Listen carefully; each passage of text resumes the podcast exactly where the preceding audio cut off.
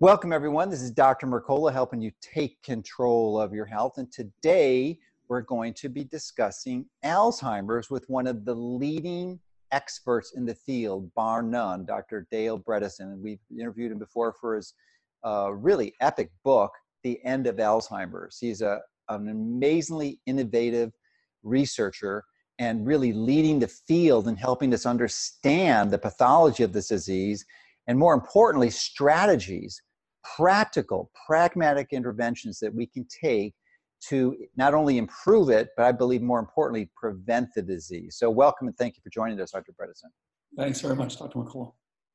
so, uh, the reason we're having you on is because you published a compilation, a case report of 100 people who's used your therapies. Um, not necessarily through yourself, but through clinicians you're working with, I, I, think, is according to the paper, and reported the results on this. So maybe you can start there, and then we can go back to maybe share some of your results, and then we can go back into the. Or maybe let's start here. What it might be better just to frame this because there's not many people better than you posed to help us understand the the potential implications of this epidemic of Alzheimer's and what it has to impose on us as a population. And once we can understand, we can better appreciate the epic results you've had from these 100, 100 case reports. Yeah, thanks very much. So you're right. This has been a major problem. It is a it's a global problem that is uh, set to bankrupt Medicare within the next about 15 years. So this is a you know this is an epidemic, and just as we had major efforts to prevent polio in the past, of course, uh, and prevent smallpox in the past. I mean, there needs to be a global effort to prevent Alzheimer's disease because this is a, a, a, growing problem. It has now become the third leading cause of death in the United States, and that was reported recently by Professor Kristine Yaffe and her group. So it is it's on the rise and has been poorly treatable. And as you know, we talked before, um, we had previously published uh, case reports, initial 10, another 10 uh, in initial 10 in 2014, another 10 in 2016. And of course, one of the issues was well, 10, that's not a lot of people. Uh, what does that really mean? Uh, and so uh, we published another 100 a couple months ago. These are 100 people who have documented pre and post cognitive testing. And not only did those 100 all show improvement, which is not to say that every single person does, those 100 all did. And these were from 15 different clinics of people who were using this protocol that we developed several years ago. And what's interesting is some of these people also had quantitative EEGs showing improvement in their quantitative EEGs. Others also had MRI with volumetrics showing improvement in volumetrics. Other ones also had evoked responses from the brain showing improvements in evoked responses. So, by all the criteria, these people showed improvement, subjective and objective. So, um, this is remarkable because to the best of my understanding, please correct me if, if I've misunderstood this, there is no conventional treatment for Alzheimer's. There's been many trials, but I believe every single one of them has failed.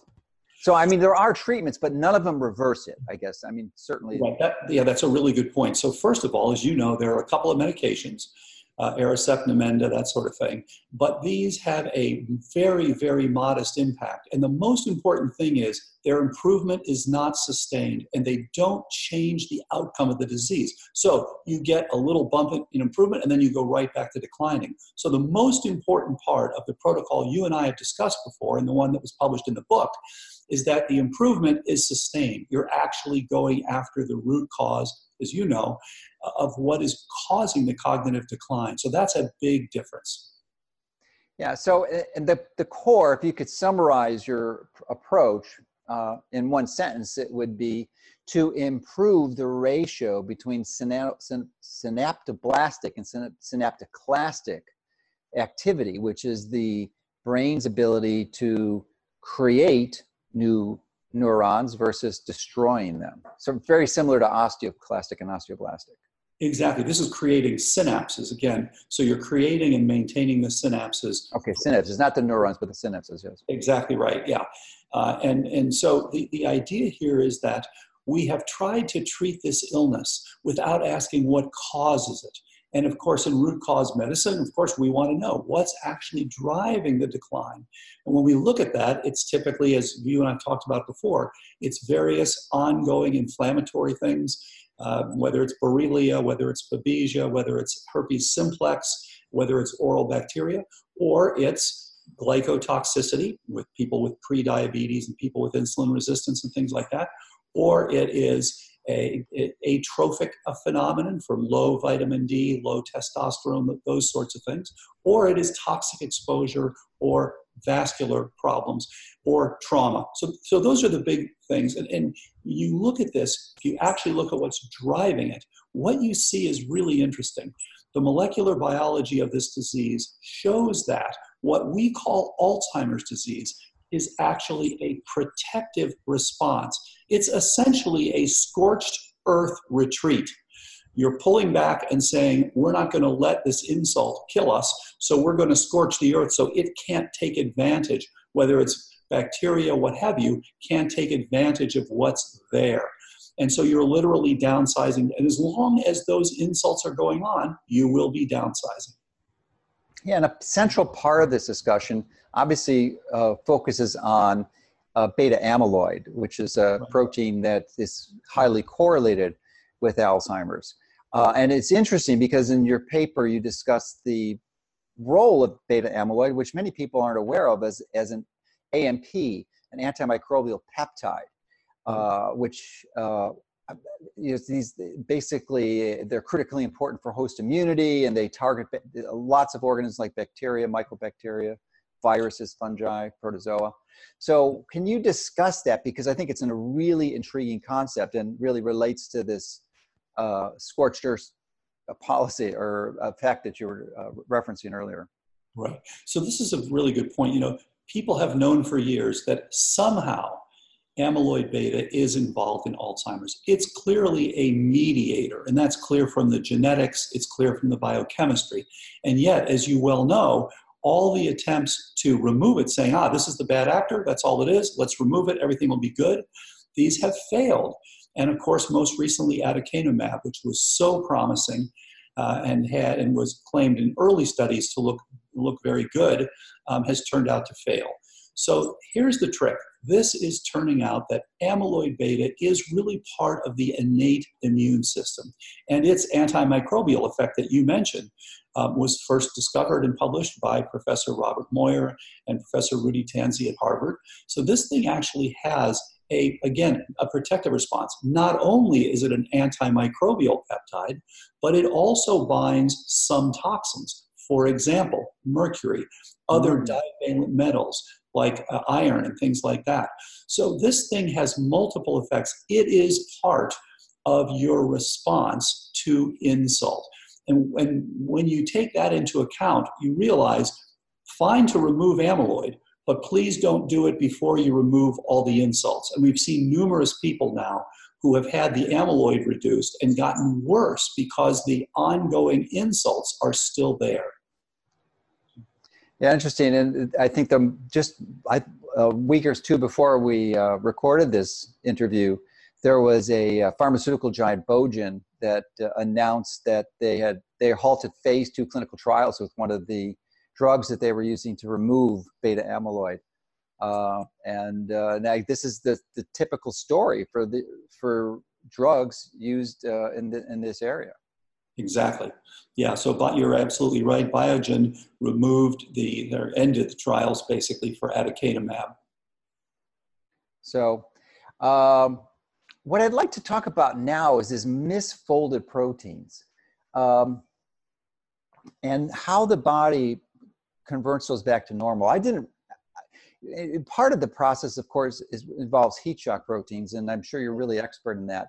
But I'm new to new to this, and when I started digging into it, I found, to my amazing surprise, that literally a third of the proteins that we make, the moment they're made, they're misfolded. Right. So thankfully, our body has a mechanism, heat shock proteins primarily, uh, and I'm sure there's others that help to refold them. And if, and if the misfolding is too severe, then they help actually remove them.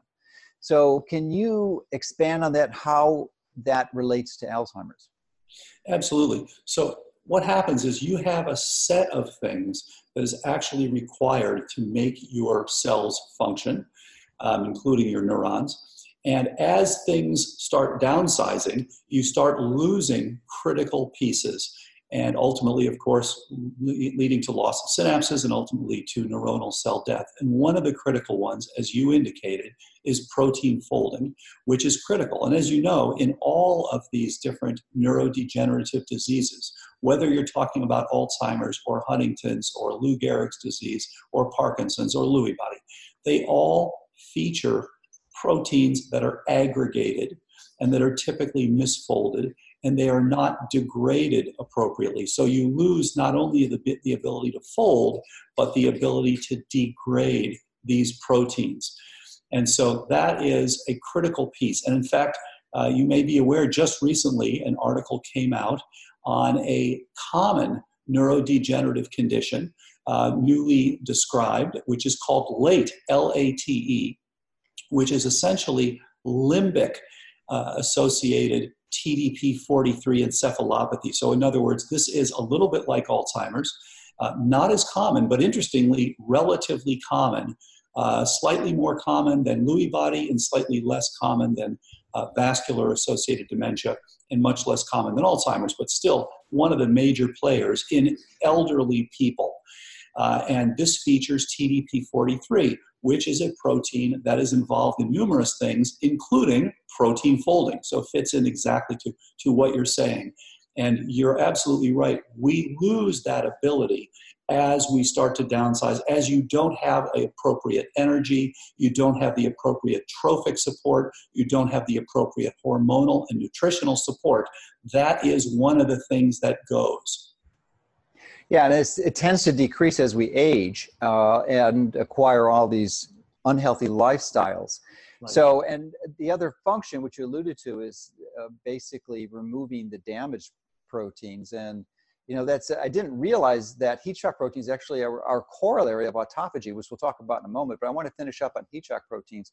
I'm wondering in your interventions, uh, if you have any specific strategies, and I'm thinking specifically of things like near infrared sauna that you've used, and if you have, what type of results are you seeing with the integration of that? Right. So when we target ketosis, when we target insulin sensitivity, when we target mitochondrial support, that typically allows you to generate the appropriate ability to refold misfolded proteins. And I think you're going to hmm. see some exciting work coming out. I just returned from uh, an exciting meeting in Australia, and one of the presentations was on the appropriate uh, upregulation of heat shock proteins in ALS. Hmm. so I, I, recommend, in fact, you may want to you may want to uh, uh, you know, talk with the group that, that is focused on that. Uh, and uh, I think I think you're going to see some exciting results coming out in the next uh, six to nine months on this whole approach. But with our approach, this is actually taken care of because you have all the pieces to uh, to do this. Now, you're absolutely right. You can induce the heat shock response, mm-hmm. and it's part of what you're doing, as you said, by doing this combination of the sauna and then into the cold, and then back to the sauna, and then back to the cold, which, of course, as you know, has been used for many, many years um, as a nice approach. And I think that, you know, that, that is one of its mechanisms. You are recurrently activating this critical response. And there's no question it is going to be important, especially we know in ALS, but likely in all of the neurodegenerative conditions. So I really wasn't aware, at least I don't recall reviewing this, that the ketosis and insulin sensitivity improvement had independently improved shock proteins, but it makes sense. But it would seem there'd be a powerful synergy because shock protein, uh, near infrared sauna shouldn't be viewed as a magic bullet. None of these interventions should be. They need to be used uh, collaboratively, and the synergy is far more powerful. So, have you uh, use the ketosis and insulin improving through the diet and cyclical ketosis that you're doing with the near infrared sauna, or is that something that you haven't integrated into the strategy yet? Oh yeah, it's it's absolutely part of it. Yeah. So this is if you look at the approach we've taken, it absolutely includes, especially initially as part of the detox, uh, the infrared sauna. But you're absolutely right; it also has an effect on heat shock proteins.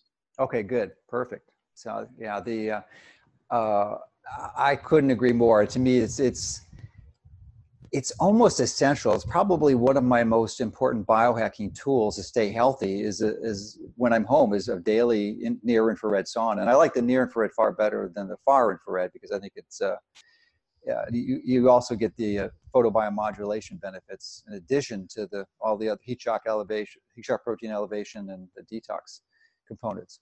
But as I mentioned earlier, that heat shock proteins, you know, if they're unable to properly refold that protein, they will tag it with a molecule called ubiquitin, and then they uh, send it to this UPS, the ubiquitin protease proteasome system, to, to for, and target it for removal.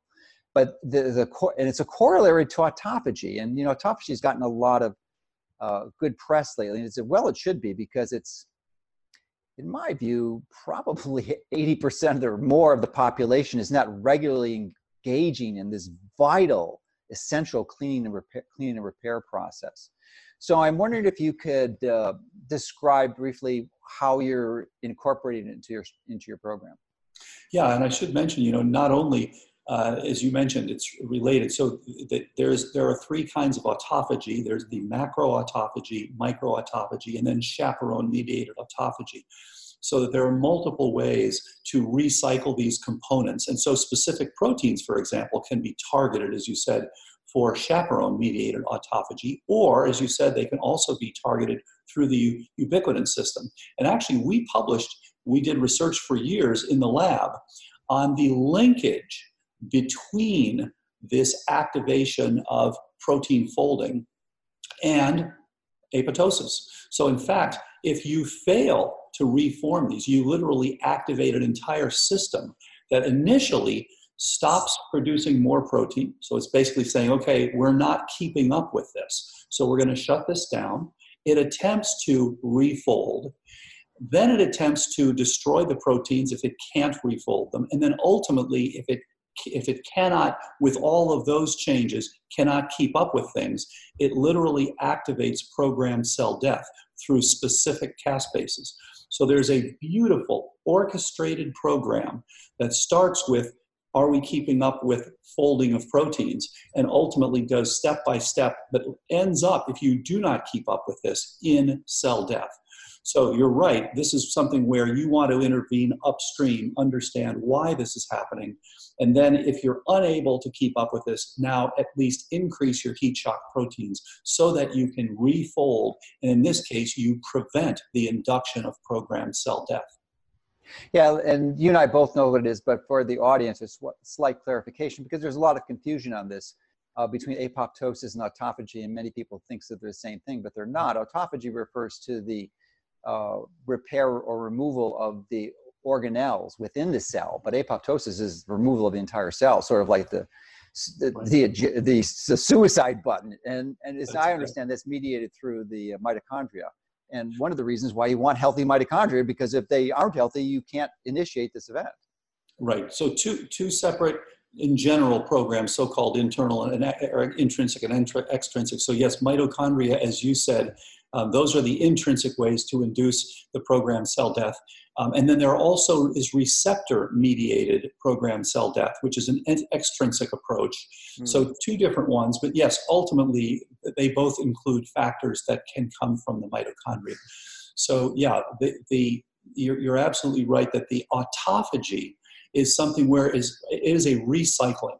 And in fact, what's interesting, if you simply shut down the recycling of the mitochondria, you will develop Parkinson's. So, this is absolutely critical that you keep your batteries sharp, you recycle the ones that are not working very well.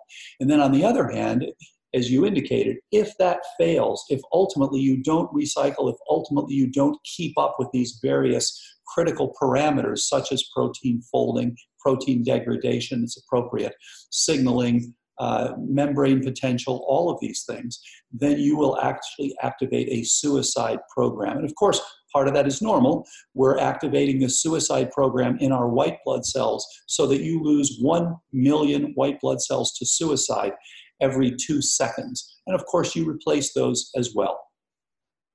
So let's get back to autophagy because, as I mentioned, uh, it's my belief that I think is pretty well supported in literature that the vast majority of the public is not engaging in this process, primarily because they're insulin resistant. Right. If you're insulin resistant, you cannot increase your AMPK levels, and then you're unable to inhibit mTOR, which is the, really one of the primary drivers of autophagy, mTOR inhibition.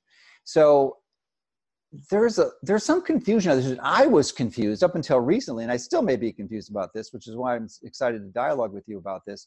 That thinking that autophagy is so great, you should activate all the time. But you know, I think like most things in life, it needs to go in cycles. And there are times when you don't want to activate autophagy for certain. Uh, you should not be in constant autophagy. So I'm wondering what type of, you know, you've been doing this for a long time, and what have you evolved as your optimal cycling mechanism or frequency for going in and out of autophagy? And yeah, how you do that and how you do it? Yeah, it's a great point. So, you know, this is why um, we are interested in fasting. Of course, fasting is one of the best ways to do this. Uh, and you know, the, you can do this monthly, you can do this weekly. We are typically recommending you know, the intermittent fasting approach. And then, of course, sleep is a critical piece. You get those hours in. Um, and then, as you indicated, you don't want to flood the system with uh, you know, with the sugar and things like that, that also inhibit. So all of these things are inhibitory, and you want to be able to use appropriate fasting and an appropriate diet to activate this autophagy. And if you activate it each night, we recommend on our approach 12 to 16 hours. If you are ApoE4 negative, 12 to 14 is better. If you are ApoE4 positive, you want to go longer, 14 to 16 hours. And then there's nothing wrong with doing a longer fast. And as you know, uh, Walter Longo, Longo in his work suggests you do several days each month on the fasting mimicking diet or another approach essentially to inhibit mTOR. You don't want to keep stimulating that all the time with appropriate, uh, with the amino acids that are stimulating. So that, that's the usual cycle. And typically we recommend about once a week. But again, a longer fast once a month is a good idea. It depends a lot on your BMI. So what we mm. found is people who have higher BMIs respond better to this fasting early on. They're able to generate the ketones. As you know, if you now lose both the carbohydrates and the ketones, you end up with someone who just feels completely out of energy. And they mm. actually take a step back on their cognition. So we want to liberalize and cycle them. So we are very careful when people are down below 20 on their BMI, and especially the ones oh, 18 geez. or below. We want to be very careful and make sure to cycle them once or twice a week. And I think I think you were the one who recommended before twice a week, and I think that's a, a very reasonable frequency. So, uh, recommended what twice a week? The partial fasting? Essentially, to keep metabolic flexibility to cycle out of ketosis. Oh, you've got to do that. Yeah, you've got to, especially for a low, a BMI of 18 is extraordinarily low. Right. I mean, that person they can't afford to lose any weight. And so, we, exactly right. So, when we see people with cognitive decline, they are often either high on their BMI, in which case they tend to respond more quickly. They're mm-hmm. able to generate these ketones. They're able to, they're clearly going to be insulin resistant most times. They can get into insulin sensitivity, they can generate the ketones, and they tend to do well with their cognitive improvement. On the other hand, the tougher ones to deal with are the ones who are below 20 on their BMI, where now if you're they're very fragile, if you're not careful, now they lose a little more weight as they're getting into ketosis, and now they go backwards. So we in fact have to support them. These are the ones where often exogenous ketones can be very helpful early on. Well, let's go to there. I, I, still want to finish up on autophagy, but as long as you mentioned exogenous ketone, that was one of my questions. I'm wondering and there, there's two types essentially the uh, ketone salts which are less right. expensive but probably not as effective and the ketone esters which taste worse but they seem to be the real deal uh, i personally prefer the esters and use them myself when i need strategies to reduce oxidative stress which we'll talk about later so i'm wondering what your protocol is for integrating them into your approach Right. So we essentially have three different approaches. Number one, we would like in the long run to get you to make it so that you are generating endogenous ketones. That, that's the best way to go. Um, as a simple example, endogenous ketones uh, will, uh, will be an inhibitory of NLRP3 inflammasome. So you're turning down that inflammation, which is involved not only with Alzheimer's, but also things like macular degeneration. Whereas if you take endogenous ketones and flood that system, you can actually create some degree of inflammation. So you want to be minimizing these in the long run. But for getting started, because the critical piece is we're trying to supply that energy and trying to move you from a state of uh, glycotoxic damage to a state of, of ketosis uh, and a state in which you are insulin sensitive. So initially, we try it again with the long one. We want to get you on. Initially, we want to get this. We want to use either MCT oil one way. Measure your ketones. It's simple to do, and we want to get you into the uh, ultimately to the 1.5 to 4.0 millimolar beta hydroxybutyrate. So that is the that is the goal uh, to to get you there. So again, essentially take this in a couple of steps. Step one, if you need to use exogenous ketones, you can start with MCT oil. If that doesn't give you the appropriate uh, ketone level, or if it's actually giving you problems with your LDL particle number. So we're now going to balance these. Then you can use the exogenous ketones as you indicated. And then we'd like to look at your LDL particle number and use that to titrate to make sure that your LDL particle number is not too high. So, just as a point of reference, and you may not be aware of this, but I think you'll appreciate it, is that there is a new ketone meter out. It's called KetoneCoachX.com. And the reason it's so great is that the strips, which are an enormous impairment to doing regular ketone assessments, because they were initially $4 and Keto Mojo came out at a dollar, but Ketone Coach has them down to 70 cents. But there's two other right. benefits is they're individually foil packed and the, the device is about half the the size, the thickness. So it's real easy to, to travel with. Nice. So, and is this something that also looks carefully at the lower? Because one of the issues with a lot of these ketone meters, they're not very good in that 0.2 to 1.0 range. So yeah. if this is good for there, it's, it's huge. Yeah, it's it's a really clever device, and I'm, this has become my device of choice at this point. But the uh, reason I wanted to ask you about the ketone esters is that a friend of mine, William Curtis, who's a, a, a research associate of Dr. Uh, Richard Veech at the NIH, and he's done a you know he's done a lot of the landmark work in ketones. He has Park. The reason he became so interested in this is he had Parkinson's disease, and mm-hmm. and like many patients with PD, with another neurodegenerative disease, of course, uh, seems to have enormous improvement when he's taking these esters, and it and it just he just falls apart when he's not on them. And I'm just wondering if there's a similar observation with Alzheimer's patients because I, I, I, know there's a, a Mary, and I forget her last name, her husband had Alzheimer's and passed away from it. Yeah, Newport. Newport, yeah, Mary Newport. And uh, but he was using coconut oil and then eventually MCT oil, but she didn't really have good access. And I think she was trying to work with Veech, but he didn't. They couldn't get the ester stim at that time. So you bring up a really good point, and yes, we see the same sort of thing with Alzheimer's disease. So what we've come to realize from the research over the years is that this, these diseases, these neurodegenerative diseases, whether you call, look at Alzheimer's, whether you look at macular degeneration, whether you look at Lewy body, Parkinson's, ALS, they all have one thing in common. They are spe- related to specific subdomains of the nervous system and each of these has a unique requirement for nutrients, hormones, trophic factors, etc. Each one somewhat different. And in each case, there is a mismatch between the supply and the demand. So for most of your life, you're keeping up with that demand. With all of these diseases, you have a repeated or a chronic mismatch between the support and the requirement. So in in Parkinson's, it's quite clear. As you know, you can create Parkinson's simply by inhibiting mitochondrial complex 1. So, that specific subdomain of motor modulation, which is what Parkinson's is all about, is the thing that is the most sensitive to reductions in mitochondrial complex 1 support. Therefore, when people have this, you need to bring the supply back in line with the demand.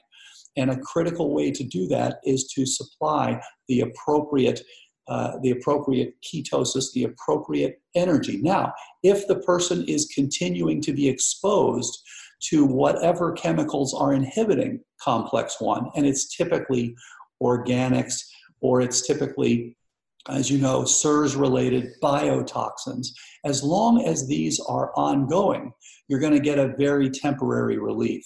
So the goal here is both to get rid of what is inhibiting complex 1 and now to flood the system, to, to help the system by giving appropriate support for the energetics. And, and as you indicated before, I mean, energetics are critical in especially in Parkinson's. Whereas with Alzheimer's, we're really talking about a mismatch in trophic support. You've got this ongoing need for as you're making neuroplasticity. So it's really interesting. In each of these ones, in each of these diseases, there is a different subdomain with its own unique set of requirements. Okay, thank you. So let's get back to autophagy for a moment because um, I've had a long personal journey in this process and have come to some, made a lot of mistakes along the way, like most of us do, and uh, have come to the conclusion, though, that for people with insulin resistance, the single most important step that they can take independent of really looking at what they're eating is to compress their eating window. And you referenced that earlier, the, those with the ApoE3s, which, which is what I am. You, I think you said it was a 14 to 16 hour win, intermittent fasting or time restricted eating window. Uh, and uh, those with ApoE4 would be uh, 16, 14 to 16. Yeah. 14 to 16. So that to me that seems a little bit on the low side. And you know, I personally do an 18 hour and I try to get to 20 hours sometimes. Hmm. And and, and that's what I encourage people who are beginning this process to do first, because just doing that, not even paying any attention to the, the counting calories or looking at what you're eating, like restricting carbs, will have a massive improvement in metabolic flexibility. So I'm wondering how you reach those numbers that you mentioned earlier, and if you perceive any negatives for a longer daily time restricted eating. Yeah, you know, this is a really good point because the, the 12 to 14 hour originally was based on, on research of when you start to uh, when you go to sleep, for example, when you are now without eating, when you are fasting, how long does it take typically to kick into autophagy? And the answer was it's kicking in. And again, this, there's wide variation here. Um, it's around 12 hours. So, you know, for the first several hours, you're not going to kick into this. Now, the, the reason we suggested longer for the ApoE4 positives, as you know, if you are ApoE4 positive, you are better at absorbing fat. And it tends to take longer to enter autophagy. But this comes back to a really important issue. You mentioned that you had looked at 18 and even 20. And so the important thing here, and we see this again and again and again, for the people who do the best, is that they tweak the system constantly. They're looking at their own responses and then they're looking at okay should i go a little farther? Should i go a little shorter? So it depends a lot on whether you are very uh, low on your bmi on whether you're able to generate ketosis or whether you are now converting. Uh, where do you stand? Obviously you've done extremely well with doing the window eating. Now so let me ask you a question. Do you mm-hmm. suggest that beyond this as as uh, walter longo has suggested that you go for a, a more extended period because oh absolutely. that's a, that glycogen. That's the summary of my most recent book which is actually just published last week. Uh, it's called keto fast. And i initially decided to write the book because i was enamored with multi-day water fasting and the metabolic mm. power that that had and historically it's been used for many many centuries and virtually every major religion in the world uses it. But then i mm. came to realize somewhat similar to walter longo that probably not a good strategy for different reasons, though. Compliance was his primary concern. But the, I think metabolically, when you're detoxifying, and because most of us live in the 21st century now and we have exposure to all these fat soluble toxins get stored in our fat, that multi day water fasting doesn't really support your liver that well exposes you to this toxin is released. So that from that reason, I, I decreased it. And I, and I recommend well, I do personally do a six, 18 hour daily fast to 20 hours. Mm-hmm. And mm-hmm. then once a week, I was doing it twice a week, but uh, my weight was dropping too much. So once a week, I won't eat for a day. So it'll essentially be a 42 hour fast once a week. And I think that that really gives me a boost in activating autophagy because you're going to get some at 18 hours, but you're not going to get I mean, it's just minor compared to what you do at a longer one. And I, and I can tell that because my glycogen levels de- get depleted. And of course, I'm not eating, so my there's nothing in my bowels, so I'll lose weight from that perspective. But I'll lose glycogen, and I know that because I'm losing water weight. And I'll typically lose four pounds when I do that, and I typically gain four pounds the day I eat. So interesting. Okay, so yeah, so I think that those are the, those numbers basically came from what does it take to enter this state of autophagy and of course to with it to become more more sensitive as you're ending essentially you're running out of the glycogen as you indicated um, and you're now it's now helping you to get into more of a ketone based metabolism. So uh, one of the reasons that we do this and it's not typically referred to but uh, the observation is is uh, it increases nad plus levels which are really very important for a variety of functions in our body. Uh, but it also increases NAD, it increases NAD plus levels by 30% when you do this type of multi-day fasting or two-day fasting. So that is useful. But what I, another component of time-restricted eating or the intermittent fasting is that even though you're eating in a restricted eating window, it's best not to eat. And I think this is universally acknowledged, at least from knowledgeable clinicians, that you don't want to eat a few, at least a few hours before bedtime. And when I was doing some research on uh, literature review on NADPH, I, lo- I learned that the single biggest consumer of NADPH, which is essentially the true cellular battery of your, the true battery of your cell because it restores the reductive potential to recharge your antioxidants, that the, the largest consumer of that was the creation of fatty acids. So if you're eating close to bedtime, then you're going to not be able to use that to burn that energy, those calories as energy, and you're going to have to store them some way. And to store them, you have to create fat. So you're basically radically lowering your NADPH levels, which to me is one of the most profoundly useful metabolic justifications for not eating before you go to bed, at least three hours. Yeah, and we have the same, uh, we call the approach we take KetoFlex 12-3 because it is generating mild ketosis. It is flexitarian. You can do it if you're a vegetarian or not. Um, and it is tw- a minimum of 12 hours fast, and then as you indicated, three hours before bedtime. Yeah, I, I actually kind of do like six hours before bedtime because well, I, I like I'm an OCD on it. I, I want to make sure that there's you know i'm optimized and it's it seems to work pretty well. But here's another strategy you know there's there's a lot of great polyphenols uh, berberine resveratrol uh, curcumin and, and uh, fisetin and a variety of others that we know have profound influences and impacts on autophagy. And i'm wondering if you've integrated them into your program in some way to augment the benefits of autophagy aside from the, the nutritional timing of your food? Yeah, so it's a really good point, and it brings up the fact that, as you know, SIRT1 was identified as a critical molecule both for longevity, and it's been studied extensively for its effects on longevity, but also for its effects on Alzheimer's disease. So SIRT1 is actually associated with an increase in the production of ADAM10, which cleaves the APP, which on, on the non-Alzheimer's mm. side. So it's a very interesting molecule. And in fact, what's interesting, ApoE4 actually enters the nucleus and downregulates the production of this critical molecule. So you can see one of its many effects on Alzheimer's disease. Well, when SIRT1 is made, it is actually made in an auto-inhibitory fa- uh, fashion. So it's just like having a, a gun in a holster it's not active. So, what then removes that auto inhibition and lets it become active? Just what you had said, NAD plus. So, NAD activates the SIRT1, and of course, so does resveratrol. So, this is why people take resveratrol, also why people take nicotinamide riboside.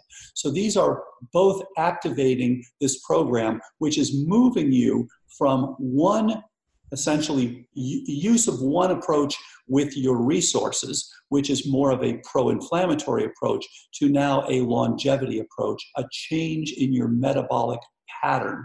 And that includes activating things like autophagy and also having an anti Alzheimer's and a pro longevity effect.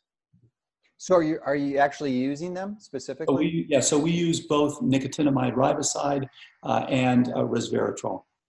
Interesting. And do you, are you using them every day? That's a, that's an interesting question because, you know, I've I'm not sure that everyday use on the polyphenols, not nicotinamide riboside, obviously not polyphenol. It's a right. it's a NAD plus precursor, but the polyphenols may be the wisest strategy. I thought it was initially, but then I've, I've come to the conclusion it may not be. Quercetin is another one too. I forgot. Yeah, quercetin is, is turning out to be very interesting. And as you know, quercetin also has an interesting impact on senescent cells. That was my next question. I was going to go into senolytic therapy because there was an interesting study published last month on the benefit of that in Alzheimer's. Right. So I think you know, the, the, I think senolytic therapy is going to be interesting. As with so many of these things, I think that we're going to ultimately determine that senolytic senolytic therapy is adding a little bit like saying, you know, you're going to live longer if you take metformin. Well, actually, if you do the right thing, you don't necessarily need metformin. We're in agreement. Because you're doing the wrong things that metformin helps you. And I think, you know, senolytic therapy, we're going to have, find the same thing. Yes, if you're, t- you're getting the appropriate uh, lifestyle, getting the appropriate diet, um, then you're doing what the senolytic therapy is designed to do anyway. But yes, quercetin, as you mentioned, is one of the things that's been demonstrated to have this interesting senolytic effect. And I think that that's going to turn out to be an important way uh, to, uh, to impact uh, a number of age related conditions, including neurodegeneration. I, I, would suspect you're not using it clinically now, though because it's still really premature. Uh, and the, the bioabsorption of these polyphenols, like quercetin, for example, is just horrendous. I mean, you don't, and if you look at the studies that in animals, I mean, they're injecting this, they're not giving it to them orally because they just can't absorb enough to do, to do benefits. And fisetin would be another one. Those are the two big polyphenols. Uh, uh, so right. What we are doing right now is coming straight from the 30 years of basic research. We are looking directly at what changes the balance of cleavage of APP. And there's a whole set of things that we've been talking about that all change that balance from pro Alzheimer's to anti Alzheimer's. And you can literally trace the pathways from NF kappa B. You can trace the pathways from estradiol, from vitamin D, and on and on and on. So we're doing everything to change that balance toward a, as you mentioned earlier, toward a synaptoblastic balance. So I, am sure you're familiar with urolithin A. Um, it's a metabolic byproduct of uh, pomegranate. Is, is probably the largest source of these ellagic acids and ellagic tannins. Uh, but this urolithin A seems to have some profound benefit in neurodegeneration, neuroinflammation. I'm wondering if you've looked at that or have integrated that into your program? You know, it's interesting. It's a good point. We have not integrated, of course, uh, we're fine with people eating pomegranate, but we've not recommended that people take that specifically as an extract or anything like that. So um, a- as we're, you know, as we're going along, we're looking at how we can continue to tweak this program. And I think for each person, the most important thing so far has been continue to optimize. It's not the old fashioned in and out prescriptive medicine where you write a prescription and then you don't change anything. We're always looking at what can improve the person's status, and it depends a lot on what their biochemical background is. But we have not specifically used that, so it's a good point.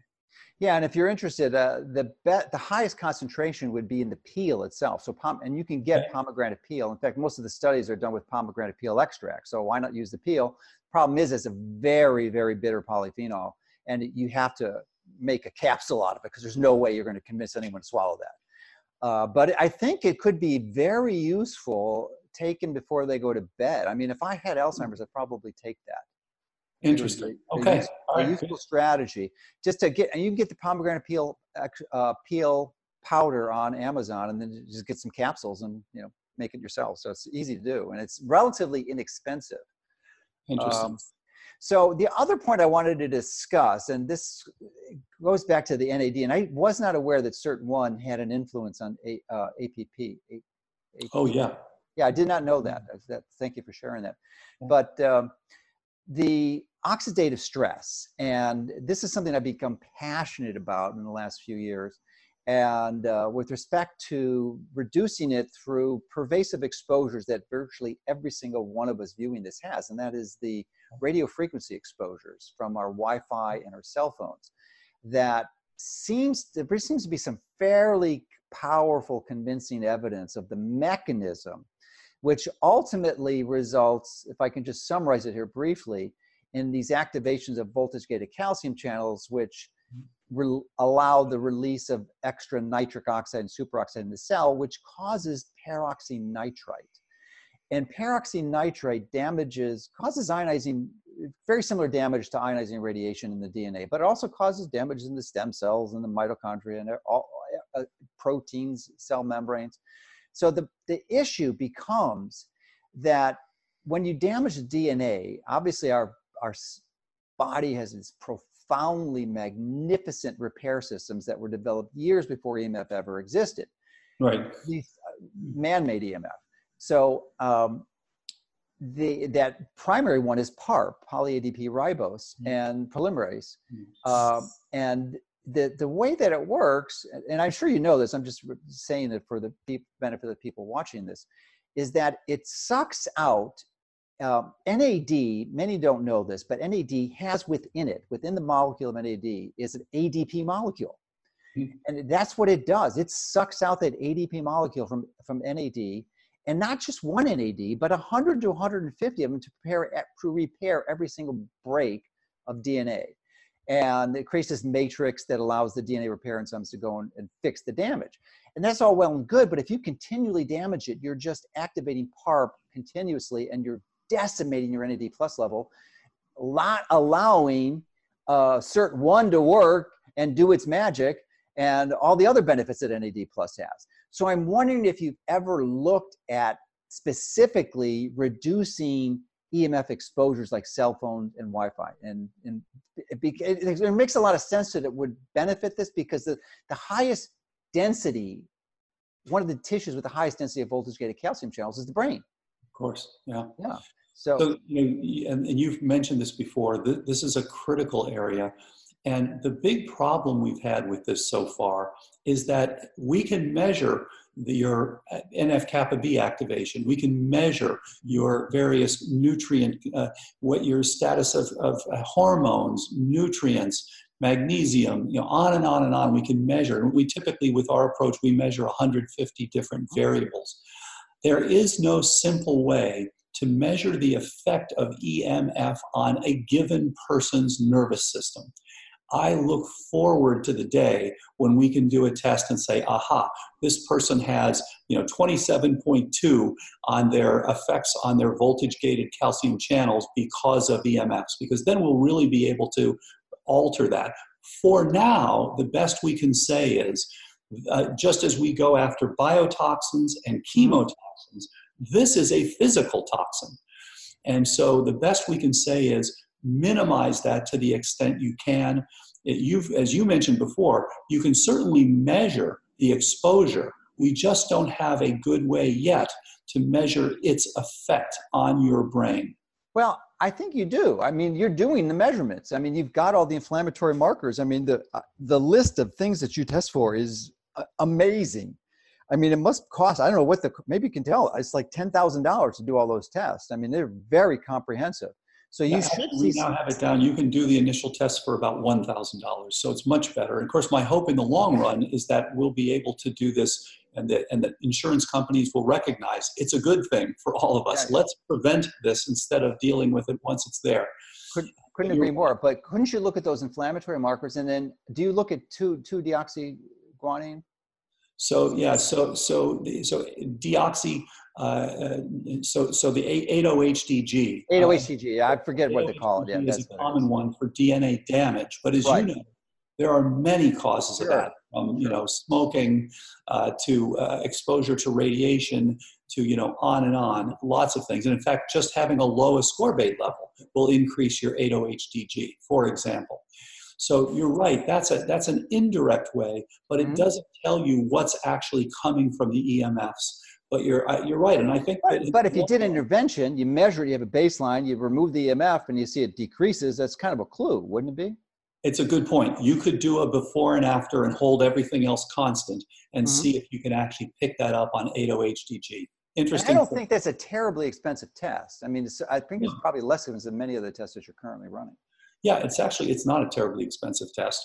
Uh, and so that's it's a reasonable possibility. And it, it, would be interesting. I'm not aware that anyone has shown that just the presence of, a, of uh, EMFs will bump your 8-OHdG, but it would be very interesting to know that. Yeah, yeah, absolutely. So uh, let me see.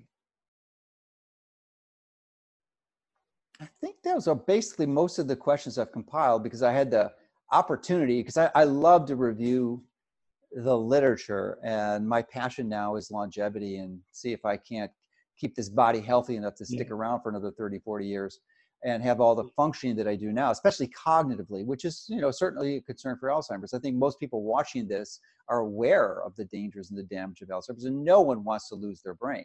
So the, for me the benefit of engaging in these processes is to just assume that you're going to get alzheimer's just assume it and mm-hmm. be proactive because there is no question, there's not a micro doubt in the world that this disease is far easier, and I'm sure you can, I want you to discuss that, or at least mm-hmm. comment on this, is far easier to prevent than it is to treat.